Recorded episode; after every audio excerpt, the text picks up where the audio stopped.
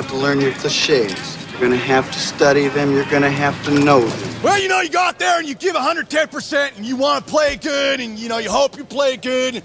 I think we play pretty good tonight.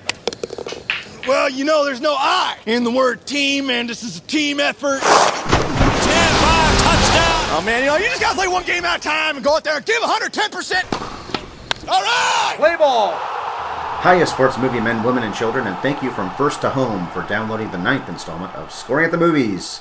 We gaze back at sports pictures from decades ago, and yep, we spoil those decades old sporting flicks.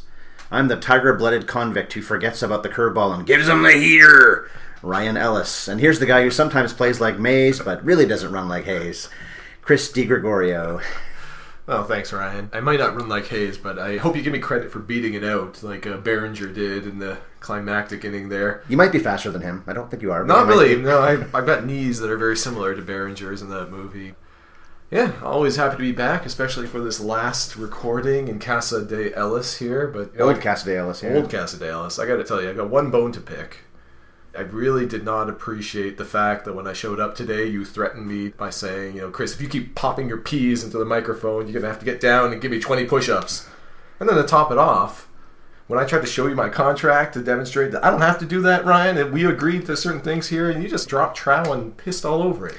I had to go. Well, I- When you gotta go. I, I gotta mean, go. I respect the piddly size of your bladder, but you could have really just you know, expressed yourself a little more clearly and a little bit nicer. apparently the TV version of this movie, and I don't know how there is one because of all the swearing. And in the TV version, Lou Brown blows his nose into the contract, which is kind of good too. Does he really? That's what I was reading. Either one of them, pissing or blowing your nose. I remember the pissing of it. the like, agent would have a real gripe, and Lou would be in some serious Well, trouble. you'd have to try to read the General fine manager. print on that thing first, right? Which is not going to be easy to do. Presumably, the ink's going to run. They use a lot of carbon paper back in the '80s. So Nobody makes copies. You mentioned the swearing. I was kind of shocked by this. I remember watching this movie in the 80s, so I was what, like six, seven, eight, nine years old when this would have come out. I don't remember the con, the con stop. Wow, nonstop f bomb fest. Maybe that- you uh, saw a TV version then. Maybe I did, but I don't see how I would have. And some of the more At that age. and some of the more memorable lines are big time swears, like Oh, the yeah. one that Berenger has with Corbin Bernsen. If you ever tank a play like that again, I'm gonna rip your nuts Nuts off, and yeah. stuff it on your fucking throat. And then the other line I love he has is sometime later on when he says something like with the Rachel thing that she wants the team to lose. Yeah. There's only one thing left to do, and it's actually Roger yeah. that says what win the whole fucking, thing. thing, yeah. So I bet the TV version you just easily take out the fucks. Well, I don't know how you do that threat about stuffing your nuts down your throat. half of the dialogue from the first 10, 15, 20 minutes of the movie is fuck, fuck, fuck, fuck, Mm. fuck the whole time. So be- Realistic for athletes. it is, but it would have been really hard to tone down to a PG rating. Yeah. I have very vivid memories of that full size cardboard cutout Oh, of the owner and the peeling away the clothing one by one for Mm-hmm. each win. Young Chris liked that a lot. I bet you did. Well, she was a showgirl, so it's easy to have that picture. That really could have been her. Yeah, I mean, it could have been. I mean, she looked pretty good there, right? Looked, looked, uh, looked all right. Chris's jock is growing. We tap it. Sexual harassment. She does that. She should be in serious right, trouble right now. Let there. me show you the section of my contract, Ryan, where it says that you're not allowed to tap my jock strap. Or And pat put your pants guy- back on. Put, okay. Pat a guy's Yeah. ass as well. Serrano, I think she does that too. By the way, we've gone to the podcast a little ways here, but I want to do some white man can't jump runs, hits, and errors. White men cannot jump. I should have called it that more last Runs, week. hits, and two weeks ago. errors. So this would be the white men can't jump. Alley oops, uh, alley slam dunks, and bricks. turnovers, or bricks. Okay, there you go. Yeah, bricks, that's better, yes. So a few things. I forgot the fourth sport Wesley Snipes played in his movie career. He was a boxer in Undisputed. I like that movie quite a bit. Walter Hill directed that. What was the basketball and baseball? Football and Wildcats with Woody Harrelson. Right. Yeah. yeah That was when they both were getting that, yeah. going. That was maybe the debut for both. One of the first for both, And for the record, Wesley also played a baseball player in The Fan, in addition Yep. to Major League. which is a movie I think is a little bit underrated, frankly. I Robert kinda, De Niro like plays it. a psycho, well, I guess kind of the taxi driver character who's obsessing Yeah. about a baseball player and not a prostitute. Also, you mentioned that Snipes was born in New York. He was born in Orlando, but he grew up in the Bronx. So I guess you're basically right about that. But Did I was say he grew up in New York? Yeah, you were Okay. pretty certain of it. I just looked it up. Also, also, Jordan's Bulls won the first NBA title in June 1991. We were talking about how he wasn't. Well, I said he wasn't a star of that magnitude yet. He was as a player, but not as a winner. So he was already becoming a living legend and a champion because he had his first title. Well, they had their first title, the Bulls, But that would have been contemporaneous to the filming of White Man Can't Jump. Right? around the same time. because they he was released in '92, Yes, so filmed during '91. their second championship year was when the movie came out. Right, but during the filming of the movie, it would have been right during probably the regular season. No, maybe it would, I didn't look it up. I should have looked it up, but it would have been around the time that the right. season was over. So anyway, yeah, he was a champion. And we didn't even mention Kadeem Hardison's name, and we should have because he's funny and he's a big contributor to the Yo Mama jokes. Who is Kadeem Hardison? He's the guy from a different world. I don't remember his name in the movie now. I should have looked it up. But he's the guy. Yo Mama's so whatever, whatever. He's the Yeah. teammate for Wesley Snipes in the very first time we see those guys. He was the ghostwriter for a lot of the Yo Mama jokes that were thrown. He might have been, yeah. early on. but he was definitely saying a lot of them too. Yeah, okay. And we see him during the Brotherhood tournament. I don't know if we see him other than that, but we see him a few times early on, and he's pretty funny. We should have mentioned him. We didn't even say his name, so anyway. Ah. well, all right, I'll look it up. Look Oh name, no, so- he's skinny dude. He's the tall, lanky. sk- Okay, I know. Dun, dun, it is. dun, I got there. I got there. His name was Junior. Okay. Junior, yeah, yeah, yeah, yeah. He was also in the scene where Woody and Rosie Perez confront what's his nuts there, Sidney. Sidney, yeah, about playing Woody for all his money and stuff like that. And Papa James, that scene. it was Junior and, and the one other dude who was like polishing Robert. a gun on the couch, and Junior was just chilling. Okay, All right, Major League, back to that. It was released Right. by Paramount on April 7th, 1989. Very smart, right around the beginning of the baseball season. April seventh is a great day, Ryan, and I would expect great things of it. So, Red Letter Day in 1989's history. It was an okay success and earned just a little bit less than Star Trek V, The Final Frontier, the one with God. And less, by the way, than Field of Dreams, which made about $15 million more, maybe $14 million more. I didn't think Field of Dreams was a bigger hit than this, but it was. Star Trek Five, a dark day in nerddom everywhere. Mm-hmm. Well, the nutshell for Major League. Walk on scores decisive run for Cleveland Redacteds. Cleveland The- Redacted. The modern controversy, you can't say Indians. Some people won't. Jerry Howarth, the Blue Jays announcer, won't even say the Cleveland? Indians anymore. It just says a Cleveland ball team or just Cleveland, whatever. Really? I can understand you don't want to say Chief Wahoo or something. There's a lot of references to natives and, well, Indians in this movie, of course. Yeah, I was a little shocked to be honest. I mean, it really speaks to the changes in society generally, at least in Canada. I honestly don't know how this is perceived in the States. I know there's a big Redskins controversy of a few years ago. I think that's kind of simmered down. I haven't seen many Mm-hmm. A little about it. surprised because some things like Me Too has not gone away. Black Lives Matter hasn't gone away. But then No, the Redskins controversy did. if you're going to talk about marginalized groups in the U.S., I think the indigenous population is the least outspoken of any oppressed peoples in that country. Regardless of whether you're watching it from Canada or the U.S., I think you're taken aback a little bit by some of the language, right? Was it Bob Uecker? Who's the announcer? That's Bob Uecker. Yeah. Harry Doyle. He's one of my favorites of any sports movie. He steals the movie. Full, full stop. But you know he's doing things like we'll talk in the TP afterwards. We're gonna TP talk, yeah. Mm-hmm. TP talk. We're gonna powwow later, and there's so many just crazy references in this. And I don't think, in this movie at least, that any of those things are meant to be offensive to natives, No. but obviously they are. It's a so if they are offensive, we shouldn't be doing them anymore. We shouldn't be saying them anymore. It's indicative of the time the movie was made. They say it just offhandedly without any commentary. It's not meant to comment on anything specific, I don't think, except that it's a quirky play on the team's name. This was a really incisive commentary on organized religion. Jobu and Jobu. just good old Jesus. And a commentary on contemporary social mores and the fact that the modern God is the pursuit of self aggrandizement and capital gain. Explain yourself. You, sir! Gauntlet dropped. the guy that, was it, Harris? The old pitcher? Yeah. The wily- Chelsea Ross. Yeah. Who played a dick in Hoosiers as a fan of the team, not a player. I think he's in Rudy too, so he's one Is of those guys that's in a few sports movies. He's one, he's one of those like sports movie that guys type of actor. Yeah. Rubbing Vagisil on his upper peck. Why was he doing that in spring training? It doesn't matter, except he, in effect, is trying to make this team too. to So team maybe well. when he's throwing the ball, and it doesn't matter if he gets batters out, it's all about how do you look, how's your arm, how's your legs, Yeah. everything. But if he looks like he's got his ball dipping and diving, they're going to think, oh, he's the same old Eddie. Put a little bit of a jalapeno up your mm-hmm. nose and then rub the snot all You over put it. snot on the ball. Well, we don't all have your kind of arm. He's obviously the Bible thumper of the group, right? He's always talking about let's have a prayer. You're praying to Jobu, not Jesus. And of course, Serrano's all like, oh, Jesus, I like him very much, but Jobu is my guy. But there's a lot of hypocrisy there. There's a lot of things that Harris does that are obviously very highly insensitive to other religions. Porn magazine at one point. He's reading a hustler on the plane while he's talking about the greatness of Christianity and Jesus. Steals the liquor. He steals the liquor. You'll notice at no point is there any intervention by Jesus to assist Harris, but when he drinks the liquor, he gets immediately wanged in the head by a baseball bat upon taking the field. Does this mean we should be more sensitive towards those religions that we might not understand? However, at the end, Serrano, after six months apparently of Jobu not helping him with the curveball, fuck you, Joe Jobu, I do it myself. And then hits a massive two-run home run. What looks to be, I think, a fastball. The guy threw. Why would we throw him a fastball at him? Why would anyone ever throw Serrano a fastball? I think it was meant to be more of a slider for the context of the A movie. hanging slider, A hanging maybe. slider. But then he's not getting help from Joe Jobu the whole time, and at the end he renounces him and succeeds without him.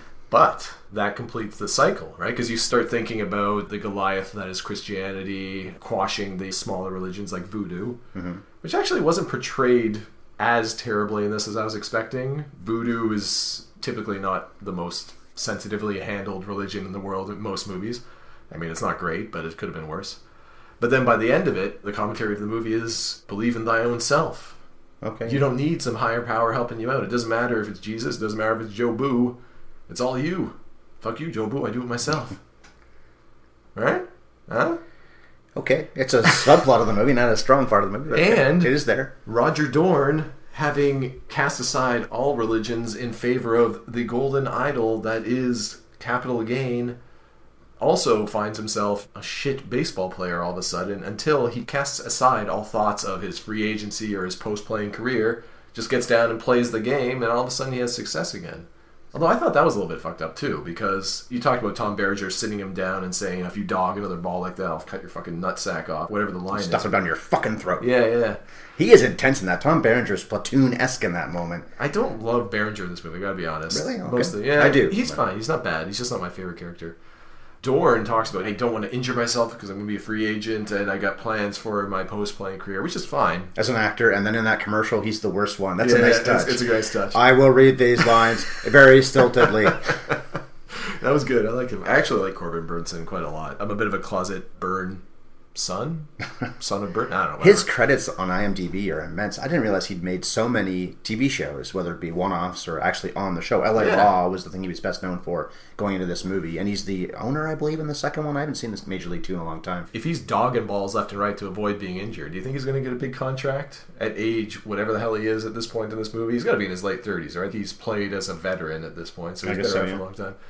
I don't care if you're injured, but if you're out there shitting the bed on the field, you're also not getting much of a free agent contract. I hate True. to tell you, buddy. And at the end, they say after a slow start, he had a pretty good year in the end, and he batted third. Oh, he- I mentioned this movie a while ago about how I could name their batting order, at least the people we care about. I love the way this movie, very smartly written by David Ward, who wrote The Sting many years ago, one of the great screenplays of all time. Some people wouldn't agree. Bab didn't agree with that when we reviewed that a couple years ago. But most people that like The Sting think it's a great script. She doesn't This like one's- the script of the Sting. She wasn't a huge fan of the movie in general. What? I don't remember if she knew the twist, and if you do, that would maybe ruin it a little bit because that's a huge part of the appeal of that movie the first time you see it. Maybe. So anyway, this script isn't as good as this thing by any means, but I love the way that they incorporate all the people we care about the most, including Harris. He starts the game, so he's in there. Of course, we've always got Willie Mays Hayes, the leadoff hitter. Taylor's the number two hitter, and of course the catcher. Then it's Dorn and Which, Serrano. incidentally, makes no sense from a baseball perspective. the slowest runners, the the number two hitter. slowest runner. Like you got your fastest guy, and then your slowest guy clogging up the base paths. You see that more often back around this time frame where it's the guy who maybe can bunt. Hey, the last play of the game is a bunt. Somebody who can hit behind the runner, somebody who will execute, the veteran. That's, I think, the reason. And also maybe because he wanted in the end to have his main four people. It's nice that it's the seventh inning when Dorn gets a two out single and then Serrano hits that two run home run. And That's then right. the eighth inning, nobody scores a run. And then there are two outs in the ninth inning. And a guy named Tomlinson, I guess he's the number nine hitter, who's right before Hayes, he nearly wins the game with a walk-off home run. He's about two feet away from going over the fence. And the fans barely react. As does Doyle. He doesn't say much of anything. He goes, He almost hits one. Okay, he's out. They should have been going ape shit. And then, of course, Hayes. I love the way they actually win the game with 80s Cardinal style baseball. Infield single, Stolen base. stolen base, bunt, and uh, ends up driving him in because he's both running on the play and then Yeah. scores irrationally. And of course, it's a callback to the first game of the season where Hayes gets picked off by the same team after his Clu uh, Haywood. great name. Yeah, another good name. We've had a lot of good names in our podcast the last nine weeks of doing this. Yeah, I like the way they handled baseball generally. I thought it was portrayed pretty realistically, especially for the era. We talked about how Wesley Snipes in White Man Can't Jump was not a natural basketball player, but he looks like he is. And in this, it's the same thing. He apparently couldn't throw, so you never see him throwing a ball. Oh, okay, that makes sense. Yeah, But you he has you good see him run, you see him. I think that's him jumping in the playoff game, stealing a home run away. I would believe it. It looked like it may have been him. Dennis Haysbert as Serrano looks like a pretty decent athlete. He sells it pretty well. You know when you watch somebody in a sports movie and the motion just looks wrong? In Tin Cup, we talked about Don Johnson and Costner. They looked like their swings were good, and they're both pretty good golfers. And in this, you watch, say, Charlie Sheen pitching. He was a legitimate. great. Well, he's a good pitcher. He mm-hmm. could have gotten a scholarship to a post-secondary team if he didn't want to pursue acting. He was that good.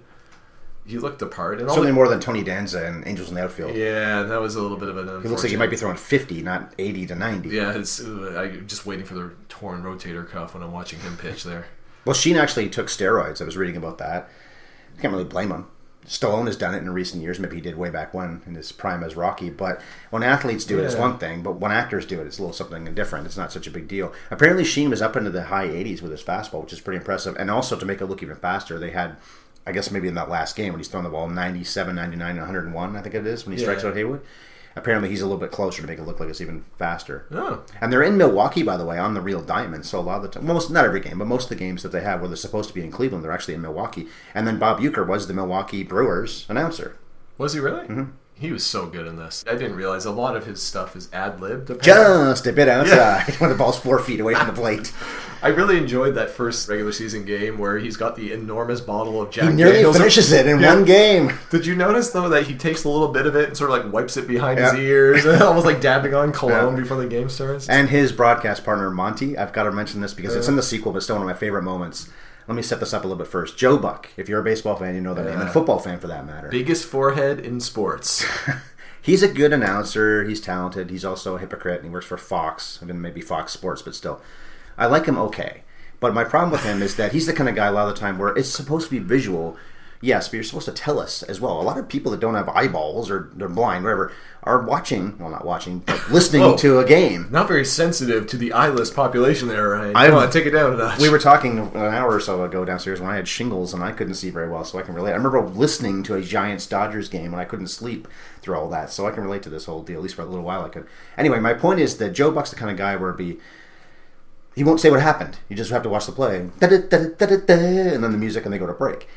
In the sequel, the color guy, and this is a great joke again, where Uecker says, He's not the best color man in the business for nothing, folks, when he says nothing. But in the sequel, when they're bad again, and Harry's out of it, Monty has to take over. Somebody hits a screaming line drive. Fly ball. Great catch. Caught. So I always want to call him Monty Buck. Because that's what Joe Buck would do rather than a screaming line drive to left field. What a catch! of all the great Bob Uecker, is it Euchre or is it Euchre? Euchre. Is it Euchre? Yeah, as in the game, as in the card game. that line where what do you think monty and there's just silence and then the comment he's not the best color guy in the biz for nothing folks so on the money that and the this is brought to you by oh fuck it i can't find it no it. get hell with it as much as i love this movie as an older guy now and actually before i talk about my overall thoughts about it it was a little bit crushing to me to realize that and it's not just watching Tom Berenger run the bases as the broken down old catcher and sort of stumbling his way to first base. Much like you. Much like me. And I say that fully accepting that is probably the truth. I'm probably the same age as Tom Berenger is supposed to be in this movie, right? I'm 37 now, and he's supposed to be the, take, yeah. the beaten up old catcher. And catchers don't usually play to 40. Unless you're? Carlton Fisk. Pudge Rodriguez. Yeah. Those guys might play until 40, 41, 42, but mostly their knees are broken down by their mid to late 30s. Hmm. So I'm the same age as Tom Berenger, and I remember watching this movie as a kid, relating to Charlie Sheen and thinking about Old Man Berenger and Old Man Dorn and those guys. God damn, I'm that age now. That's why we're doing this podcast. What a different it? perspective. It's been almost 20 years, so All I'm makes saying sense. is I had to drink a little bit to forget about that That's aspect fair. of things, Ryan. But anyway, the movie as a whole, I love it. Me too. Obviously. I Big it- fan. It goes without saying. It isn't the best baseball movie of all time, but it's one of my favorite baseball movies of all time. It's so much fun, and it actually accomplishes a lot of great things. Like the baseball scenes look good. You even know whose turn in the rotation it is. You understand how the bullpen's work. You understand. Mm-hmm. and the they line- incorporate all the stars of the movie in that last game because, of course, Vaughn comes out of the bullpen at the Yeah. end. So all the major players have a say in that last game, and they all do something good as well. By the way, before we go any further, I should mention it's Sunday now evening, afternoon, evening, and there's a lot of things going on. Lawns are being mowed, and somebody's drilling, so that's what you're probably hearing right now. I wasn't expecting the drilling. That's a new twist. Or he's sandblasting or something. Yeah. Anyway, you were saying. I found it really hard to overlook the gaping plot hole in this movie, and I understand why it exists. But the fact that the owner wants the team to lose, to tank, apparently. Which right? happens now. Different reasons. Not about moving a team necessarily, Yeah. but it is about trying to get a higher spot in the draft and to save money as well. Exactly, and nobody has been less successful in tanking than this team ever, apparently. The things she does to achieve that made no sense to me. If you want to tank, send some of the players that are doing well to AAA.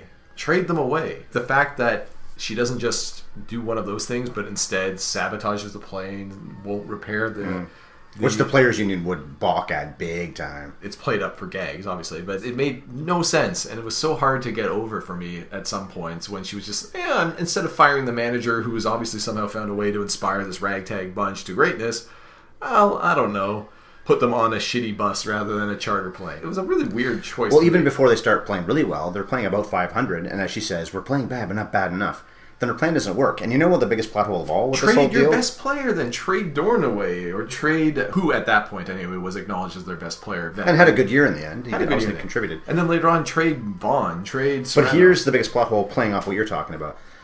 Apparently, the original screenplay had her just faking all this. I just wanted to inspire you, so I was pretending to be a bitch.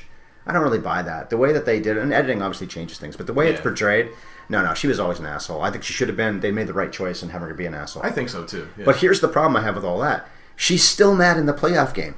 Her fucking plan didn't work months ago because people didn't stop coming to the ballpark. She holds a grudge, Ryan. She holds a grudge. Why is she still mad? I do want to move to Tampa or Miami, I should say. But that dream is over, and it's been over since June. and at that point, you're making money. You're selling out seats. You're Big making- stadium. Exactly. Cleveland Municipal Stadium was a big place. And of course, you got Jacobs Field. thousand people. Right. Jacobs a Field was even better. I've been there. It's a pretty good facility.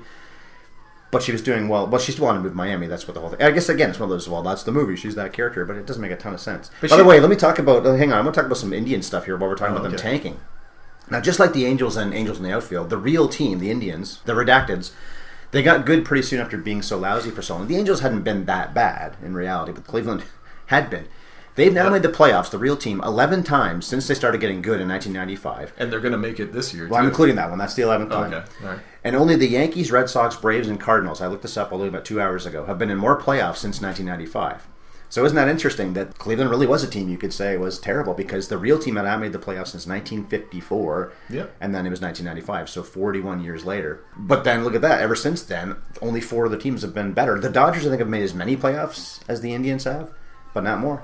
Those No, are the four teams, the only ones. It's not like, except for the Yankees and Braves, maybe it's way more. So Cleveland's been a very successful team for 20 plus years. Yeah, shortly after this, you said like the mid '90s, right? Is when that run started. But that's when they opened Jacobs Field. And prior to that, this movie was accurate, right? They were selling. I remember the Indians playing the Jays in their old municipal stadium, or what it was mm-hmm. called, and those seats were empty. Yeah. And then On they opened, by the lake. yeah, they opened Jacobs Field in what the early '90s. Might have been 94. I think it was the year before they started getting good. And they- or started winning, at least. And then they were selling out all the time. And then they got Yeah. good. They got For Albert years Bell, they sold out. Yeah, Manny Carlos Baerga, Sandy Alomar, Kenny Lofton, borderline Hall of Bartolo Famer. Colon Yeah. when he was young and great. Kind of like this team in this movie where you get all these, there's two or three potential all-stars in there. No, they got really good really fast. And the irony is, where this owner wants to move the team to Miami.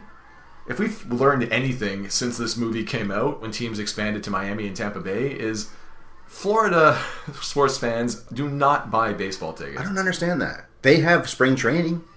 Although that's not really about going to the games so much, No. is it? Yeah, I don't understand it either. I mean, you would think the weather's great. There's a huge Cuban population, particularly in Miami, and Cuba, of course, is a big baseball country. Mm-hmm. And I think Miami's stadium is pretty good, isn't it? Tampa's is Tampa's terrible is since the beginning, but I think Miami's is pretty good.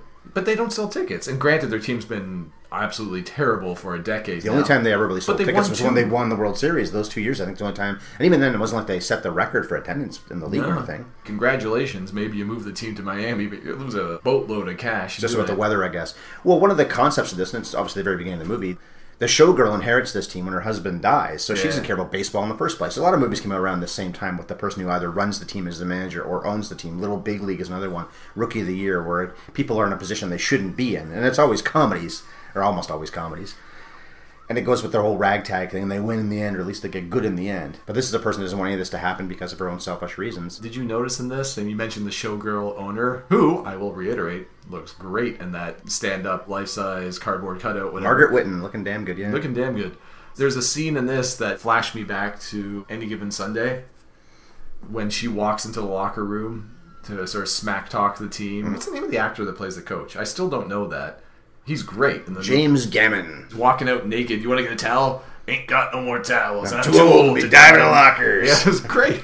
And it reminded me so much of Cameron Diaz walking into the football locker room to talk to the guys in any given Sunday, and to like similar effect too. Except, I guess the enormous football players were a little bit more suave about things. All the baseball players looked a little bit shaken and taken mm-hmm. aback, except for the old gruff coach. And Dorn like, let does- it all hang out. And Dorn, who has a pretty good body, uh, certainly more so than Lou, does dive into a locker. Yeah. Ah, lady! Woo!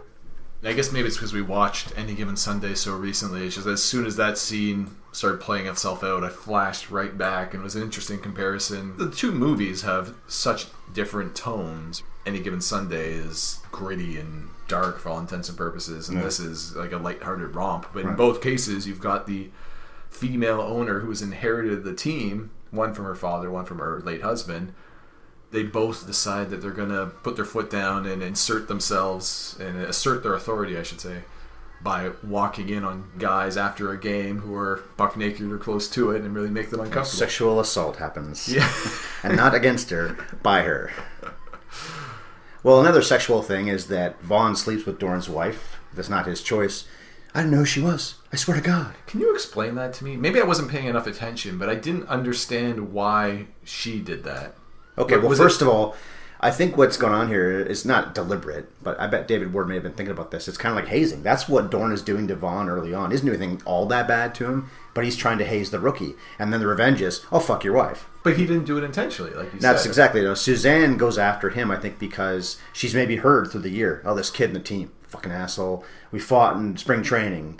So maybe she realizes, well, A, the guy's great looking, and she knows who he is. He's famous by this point. And B, I'm going to fuck somebody because my husband's been fucking around on me. Oh, You think that's what it was? Yeah. I mean, they talk a lot about Berenger, Tom Berenger's character anyway, sleeping around. Corbin Bernsen, you mean? Well, Berenger No, does too, but we're talking Berenger's about, character. I mean, that's the whole thing with him and Rene Russo. Who, by the way, I think I've said this during a few movies now. I'm really getting tired of the like quasi-romantic subplots.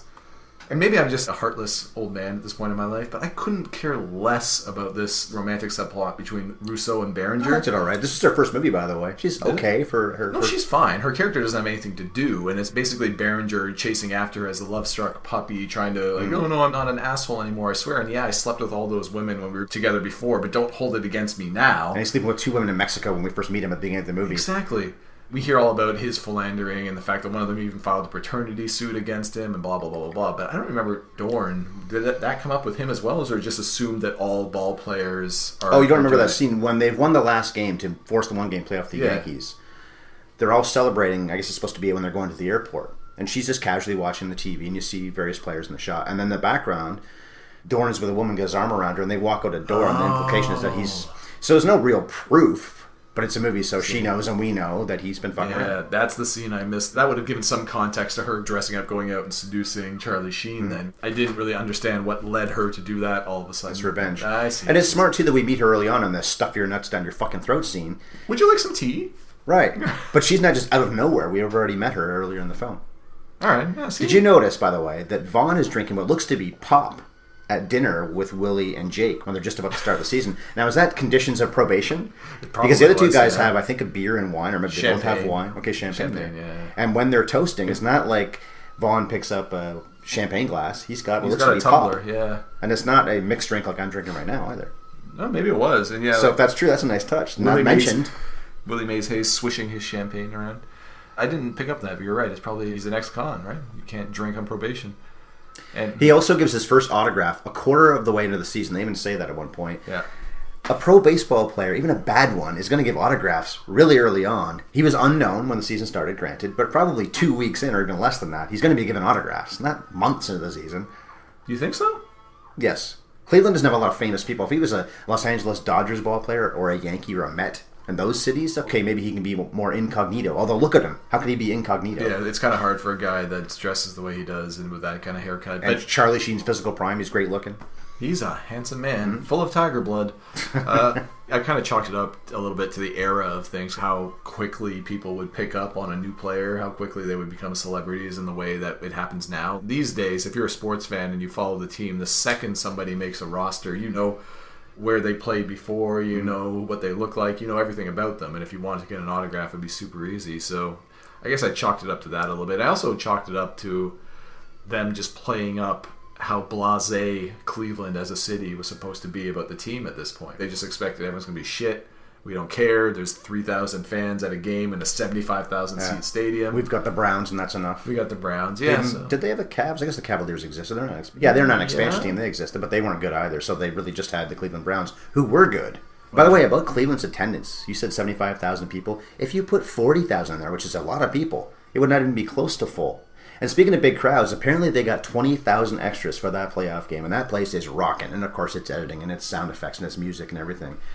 But it is pretty convincing. Apparently, Dennis Haysbert commented to Steve Yeager, who plays Taylor's stunt double. He does a lot of the catching. He's Okay. also the third base coach, Temple. But he commented to him and he said, "This is unbelievable. This is exciting. This is great. Yeah, it's like this every night." Well, of course, Yeager retired, but Yeah. it had been like that every night. Although, also, I think it's on the making of where Sheen talks about how when he comes out of the bullpen to Wild Thing, and you see people in the outfield stands. That at that point in the night, it may have been one of the last part of them. Maybe it was three, four in the morning. That was pretty much all they had left. Yeah. So they must have got the other shots early on. But when Haysbert hits the home run, Serrano hits the home run and comes and does the curtain call, when he steps out, that's not visual effects. CGI didn't exist yet, really. It was just starting to get going. There are a lot of people in those stands, so they must have had the 20,000 at that point, and for some of the other shots, too. But apparently, he actually hit a home run. The actor. it went out? Oh, it went out. That's one of the things that made the movie so realistic. Is that the guys that were playing the game, the actors, were actually pretty good at it. Mm-hmm. So when he was supposed to hit a home run for a scene, he actually did it. And that wild thing scene, and all the scenes that One of my favorite scenes in any movie ever. It's great. I've watched it five or six times since we saw it. Well, I saw the movie by myself. We still have never watched the movie together. We will one day. One day, one day. But I saw it in the movie. I rewound it when the movie was over, and I've watched it two or three times on YouTube ever since, including the one in the second movie when he comes out again. Yeah, this one's better. Well, of course, because they just reprise it all over again. I'll do like the girl in the booth, crank it, Jerry. and then the same thing happens. He pitches to the guy who owned him in the regular season. In this game, it's Haywood. In Major League Two, it's Parkman, who had been an Indian earlier in the year. Guys who should have taken him deep, and he strikes out both of them. First time they win the one game playoff to get to the playoffs, and then next year is when they win the ALCS. Parkman. Parkman in the, The second Yankee? movie. Who's the- who's Clu the- Haywood? Clu Haywood. Who's Pete Vukovich, a pitcher for the Brewers who apparently never batted or at least never hit home runs. But in this game, Really? he looks like he's a massive home run hitter. He does. He looks the part. They mentioned he's the Triple Crown winner. I was trying to remember who was the last guy to win the Triple Crown. Was it Miguel Gonzalez? Cabrera, Cabrera, sorry. It was Miguel Gonzalez. Jeez. It was Miggy, right? yeah, a couple years ago, yeah. Yeah, okay, I thought so. And before that, probably Barry Bonds. No, I think it was Carl Yastrzemski back in the '60s. Bonds never won a Triple Crown? Nope. Really? I don't think Bonds ever drove in enough runs because he never batted with people on base. His batting average They walked him so much. always massive. Well, he'd get his hits and he'd get his home runs, but he didn't get that many RBIs. Huh. Plus, I don't think he led the league in home runs that often because he walks so much. But he did a couple times for sure. Well, he did a few times, including years- when he set the record, obviously. Yeah, but in the same years. It he- wasn't like you look at Mike Schmidt or someone like that, Babe Ruth, and all their years. You go into Baseball Reference and all the black ink when they Yeah. led the league in some category. Those two guys led the league in home runs over and over again. But Bonds was not that often because he didn't really bat that much. He walked so much. That is one of those things that would not have stood out to me at all as a kid watching this movie when they just offhandedly say Triple Crown winner Clu Haywood comes up to the plate. But that just struck me this time because it's so clear how hard that is to do, Yeah. particularly in the modern game and now more than ever. I mean, what do they call it? Like a three result game now, whatever it's a home run. Three outcome, that's what it is. Yeah. yeah, home, Home run, run, walk, strikeout, strikeout. walk, yeah, and, and that's it, right? So to hit enough home runs to win the home run title and still maintain a batting average and drive in enough runs to lead the league, and that it is so damn hard. It really ups the ante when you realize that Vaughn is pitching to probably the best hitter in all of baseball, not just the Yankees lineup, and not just a guy that's owned Vaughn the few times they faced each other. Mm-hmm. And there's guys on base, so all it takes is a hit. Yeah. Driving a run. Now, Haywood's also a bit of a goat in the end because the great closer comes in. I guess the Rich Gossage guy basically is who that is. That's the poll. It's not Eckersley. It's not. Well, it's uh, a Yankee player. That's why I say Gossage because he is now a Hall of Famer and he was their best closer. Probably still. Well, no, Mar- Not- not no, a- Mario Rivera is the Yankees' best closer, the best closer of any team. But at that point, it had been Rich Gossage. Aroldis Chapman, maybe these days. Okay, I suppose so. But between the two of them, they're goats. Now it is just an infield single, a stolen base, and a bunt. It's pretty hard to blame the guy for giving up runs that way. But the Duke is the pitcher who gives up that run that Willie scores. But when the, Also a great name, right, the Duke. but when Taylor bunts and he somehow beats it out, Haywood, if you look in slow motion, he's looking at the umpire like he's going to argue. Hayes is around third. He's going to try to score.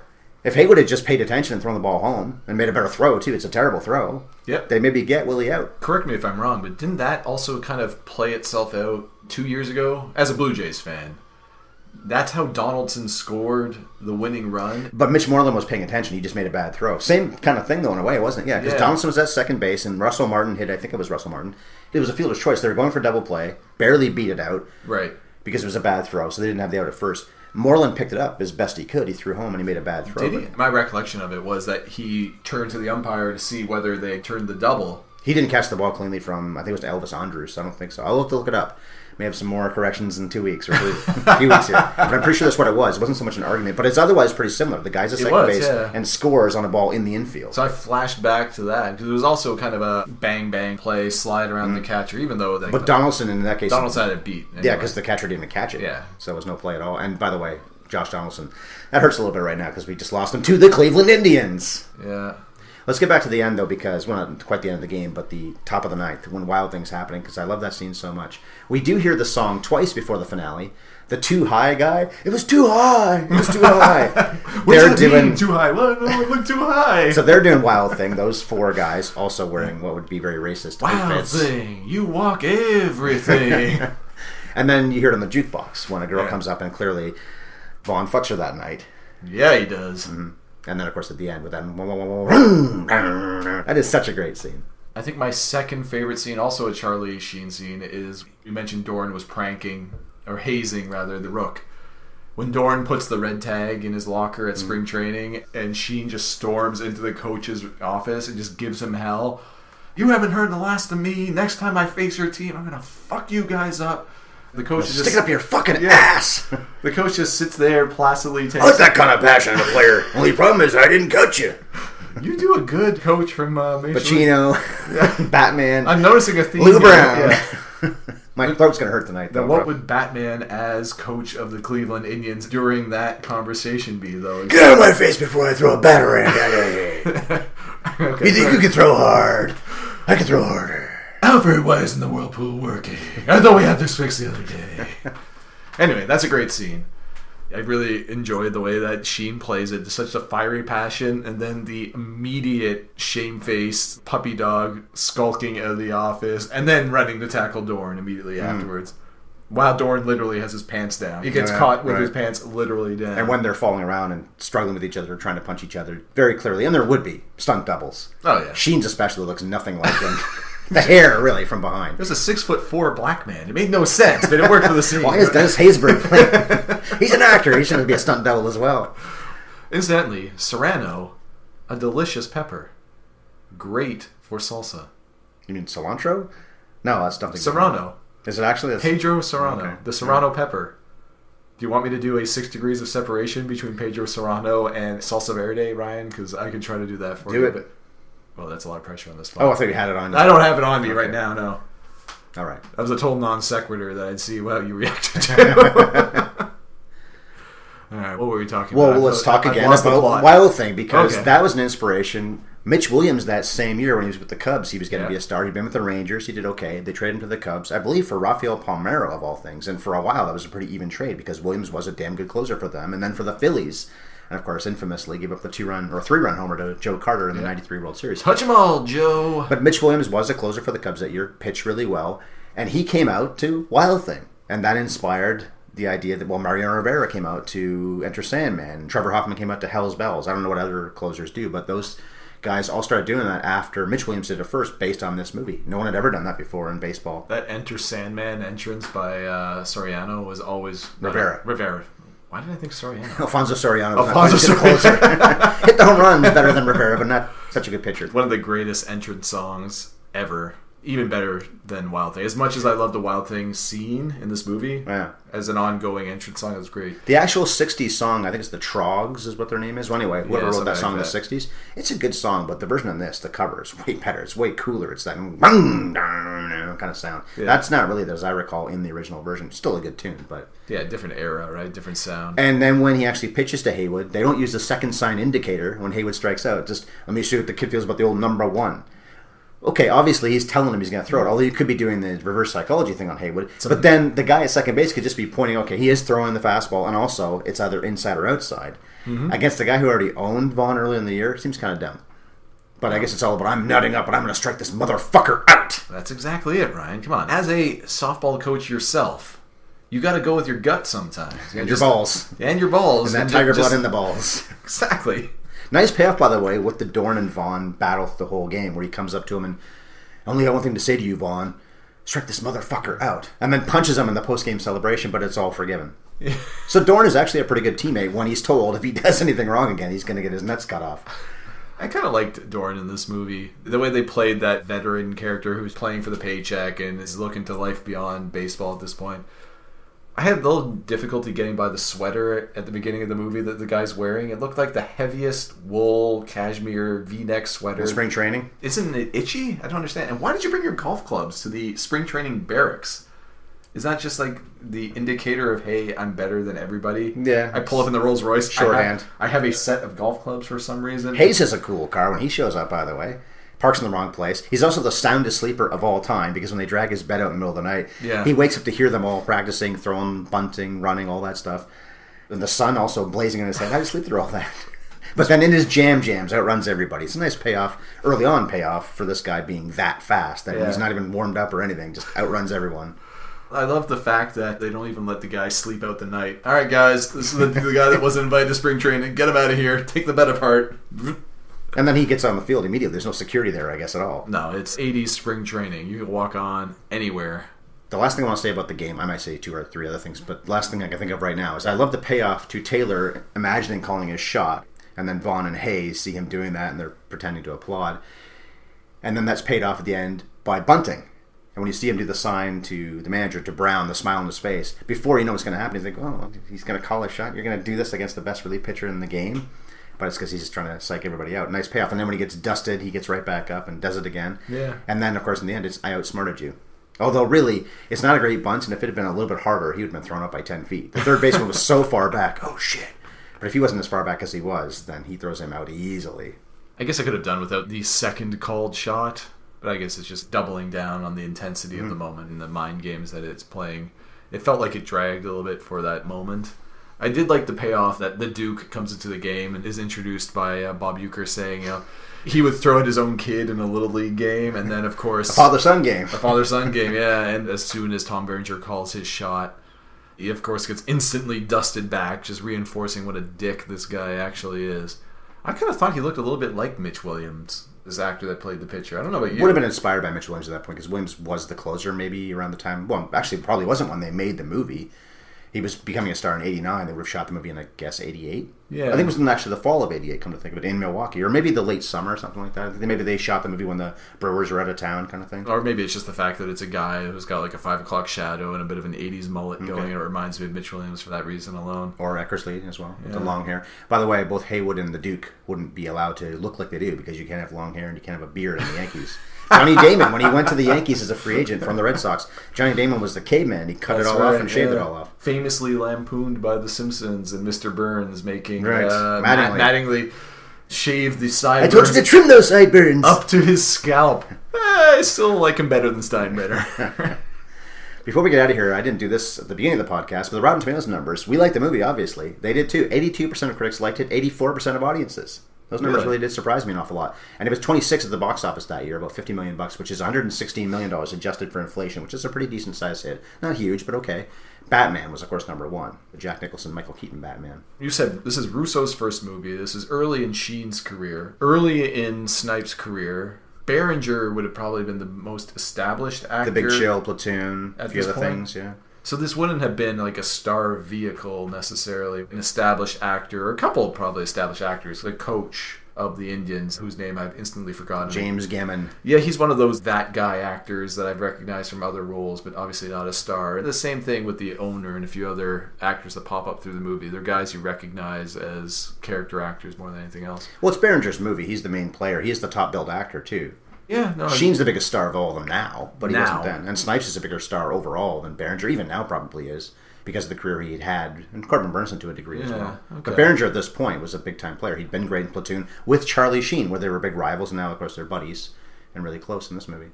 I kind of wondered at the end of it all what the poor bugger that Rene Russo was supposed to marry did to deserve being ditched. Well, they make him out to be a smarmy asshole. His friends ask Jake how much he makes within seconds of meeting him. And when he says he makes the league minimum, which was $68,000 back then, I was looking at this. Apparently, that's double what the average American household made or the average American person made back then. So I he was doing that. fine. He did not need a room with Vaughn. Vaughn was making the league minimum too. I think it's pretty common, maybe more in hockey than anything else, but you hear about it a lot in hockey anyway. I don't know about baseball. You hear about the rookies rooming with the vets in their first year because it helps them get acclimated. Oh, okay, yeah, that. sure. That's part of the reason why. Then So I didn't take it like as a, we got a room together because we're poor kind of thing. So I'm going to teach you. Yeah, I'm going to teach and you. his pitcher and catcher as well. Yeah, exactly. The pitcher catcher relationship. So I don't know. I mean, sixty-eight grand. Even now, I think in Toronto, forty-eight thousand is the median family income. For How do they live in this city? Bev and I can't afford to buy a house, and we make a lot more than that between the two of us. Yeah, I know. So they're doing all right. And yeah, I get he's a bit of a smarmy asshole, perhaps, but he's really played up that way. You don't see a lot of him. But even so, you're engaged. You have an old beau come back. You and cheat on your you cheat fiance. on your fiance. And then all of a sudden, after putting him off, putting him off, putting him off, yeah, you know what? I'm going to ditch my fiance after all and come chase you down again. Forget about the smarmy guy. Yeah. Go with the veteran. Go with the old guy. That sounds like Macho Man. Oh, yeah. I'm go hurting my- I old told you my guy. throat's gonna hurt later. It hurts now. Was I the only one that laughed? Berenger tails Russo twice in this movie, right? Stalks her, yeah. Stalks her. I was going to put it nicely, but yeah, stalks her twice. The first time he ends up at that party that you mentioned, where he's instantly accosted by the friends, "How much do you make?" and they're hoity-toity types. Mm-hmm. The second time is when Russo goes to his first. The first time that she goes to a game that he's playing in, and he wants to tail her from the game. My car is at the other end of the stadium. Give me a card, he says to the security guy. card, Take the bullpen card. So over the course of the drive from the stadium to her He place, kept up with her. kept up with her in the stadium cart, which was a golf cart with a big baseball on it. Yeah. So not only did he manage to keep up in traffic, she never noticed. Like this, Rene Russo must be an awful driver. She's checking no mirrors. Why is this baseball following me? She's stunned when he walks into her apartment. It's hard to be stealthy and follow somebody in a car. Period. And as you know, I'm an accomplished stalker, Ryan. But uh, maybe I shouldn't joke about that. That was a stupid thing to say. To do it in a golf cart that's shaped like a baseball is mind blowing. That's a nice one. I never thought of that. That's first. Well, she comes around the corner, and then the stupid little golf cart comes around. and It's Yeah. a big baseball. I mean, it's the dumbest little thing. I would love it even more if they played that up for laughs, and you saw Rene Russo's car along the interstate freeway or something, and then chugging behind it is the golf cart baseball. You're right, because other people leave at the stadium. So how does he find her in the first place? Because there's got to be at least a few dozen cars in his way, and probably really hundreds and thousands. He's a determined individual. They do leave immediately, but still, other people leave games immediately as well. Yeah. So a few more things before we get out of here. David Ward, who was a fan of the Cleveland Indians, by the way, one of the reasons why he made this movie, he wanted to see this team win, even if it was just in fantasy. And then, as we said, about five years later, they started winning. He also directed Major League Two, which is fun in its own way, but it does have the exact same ending again, right down to the fact that they play the same song, and Vaughn strikes out the big rival. Except Vaughn had been this rich dude through the whole movie. He'd been kind of like in Wall Street. He gets turned into this ballless corporate dude. In the end, he goes back to what he was before. And Dennis Quaid, no, Randy Quaid, is on him as a fan the whole time. He wants the vile thing. That's right. you make my butt sting. And Yeah. Berenger is the manager in the second movie because James Gammon has a heart attack. Now remind me, the second movie they don't show them getting into the playoffs. Isn't it the first round of the playoffs? That they The implication is that the White Sox beat them in the playoffs in 90. Well, the movie's set in 89, so we'll say 89. And then in 1990, I guess, although the movie was made in 94, because it is supposed to be the next year in the movie's Right. chronology, they play the White Sox in the playoffs, then they beat them, so then they go to the World Series. And there was a Major League Three, I think. It may have been a TV movie. I never saw it. I don't know if the idea was the next year they won the World Series. I don't know. I didn't see that one. But anyway, so they get to the playoffs, then lose to the White Sox, then they beat the White Sox in the playoffs in consecutive years. Okay, yeah, that's what I recall. Well, the movie was nominated in the sports category for the top 100 genres. Most movies we've covered, I think, have been. A lot of them, at least, have been, but didn't make it. There was a top 10. It wasn't on it. This one is deserving of at least a nomination in that category, though. Legitimately, Mm-hmm. Maybe should have been a comedies nominee, but we said two weeks ago, White Man Can't Jump. Wesley Snipes also should have been, and it was not. It wasn't nominated for the comedies, only nominated for the sports. Yeah. Every time we do a movie, I'll do like I do with Bev. I'll mention all those things: Oscar wins or nominations and all that stuff. So many Oscar-winning movies that I anticipate us watching. Have we had any? Oh, Color of Money, of course, had Newman winning and a few other Right, nominees, including yeah. the sets, which we The thought sets. was hilarious. Yeah, okay, fair enough. All right, well then, our last thoughts on the movie. I'm a big fan. It's not brilliant, but it's still fun. A lot of swearing, a lot of controversial topics, sexual assault, and the name of the team Yeah, I mean, and the stalking.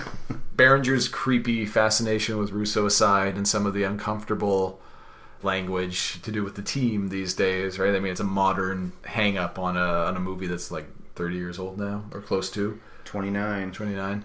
It's a lot of fun. I personally could have done without so much emphasis placed on the romantic subplot, but the things that this movie really does focus on, it does so well. We've covered some good ones lately. Any Given Sunday is probably the worst movies we've covered lately, but it, much like White Man Can't Jump and Major League, had some of the better portrayals of sports. You think Did any- you think that was one of the worst ones we've done lately? as far as me liking the movie, White Man Can't Jump, loved it. This movie, close to loving it. The one we're going to do in a few weeks, big fan of that one. Any Given Sunday isn't bad, but between all those, it's the best one. Color of Money wasn't that long ago. I like that one a lot too. I guess that's true. I think I'm still PTSD style flashing back to, to Angels in the outfield. Well, that was a bad movie, and Mighty Ducks is a bad movie, but we had fun watching and talking about those. yeah, no fair. Any Given Sunday is better than those two, but of the recent movies, it's got a lot of great things we can talk about, but it's not necessarily the best movie. No, that's fair. When you watch that movie versus watching White Man Can't Jump or watching this, Major League, just the perception of time passing, it's incredible the difference. When I watched the last two movies we've done, Major League and White Man Can't Jump, it felt like the movie flew by. Mm-hmm. It- Any Given Sunday didn't feel that way though. no, it felt like it dragged. And granted, it's a long movie. It was like, what, two and a half hours? more than two and a half hours long. Yeah. And it felt every second of it. Yeah. So kudos to David Ward and Ron Shelton for directing movies that are not that short, but they feel like they are. Yeah. All right, so for all sorts of reasons, we're going to push the next episode back a week. And when we talk to you again in three weeks, we'll have our first and probably only bowling movie. Whoa. As Woody Harrelson, what? only bowling movie. That's, the not. That's not. No, I don't know when it actually exists, but I'm not willing to yet say that this will be the only. I did say probably. only. Okay, you couched it. So, as Woody Harrelson and Randy Quaid, who I just mentioned, being a fan of the Indians, Cleveland Indians, in the second Major League movie. But anyway, they go on the road hustling 710 splits and Kingpin. Three straight Woody, Wesley, or Woody and Wesley movies. Unintentionally, is what we've done here. Is it unintentional, Ryan, or is this secretly becoming They're a, all funny. a wood cast. They're funny people. you skipped over the. Can you score at this movie? Oh, you're right. I did, didn't I? I How mean- did I forget that? I mean, from my perspective, of course you can score at this movie. You look at a sexy, half-naked Tom Berenger strapped head to toe in ice bags, or a cardboard cutout of the actress who plays Margaret Whitton. Margaret Whitton. I mean, it's just uh, sizzling with all kinds of sexiness. Just use your cleats and rip off somebody's skirt. Now, I, I don't know how many times you've done that while screaming "Fuck you, Jobu!" I do it myself. Yeah. While ripping, uh, but you do what you do. Every do. couple of weeks at least. Yeah, so, yes, maybe. you can definitely score. Yeah. Kind of a sexy movie. Not as much as Tin Cup. Both Rene Russo also, where she's probably even hotter than she is in this, even though she's younger here. So I guess we're done then, right? We're done. we'll see you in three weeks. TopDiverProject.com online. At MovieFiend51. Chris is still not on Twitter. Still, yeah, in Just the shout dark. for him in the middle of the street or something like that. And that, as they say, is that Just a little outside. just a bit outside.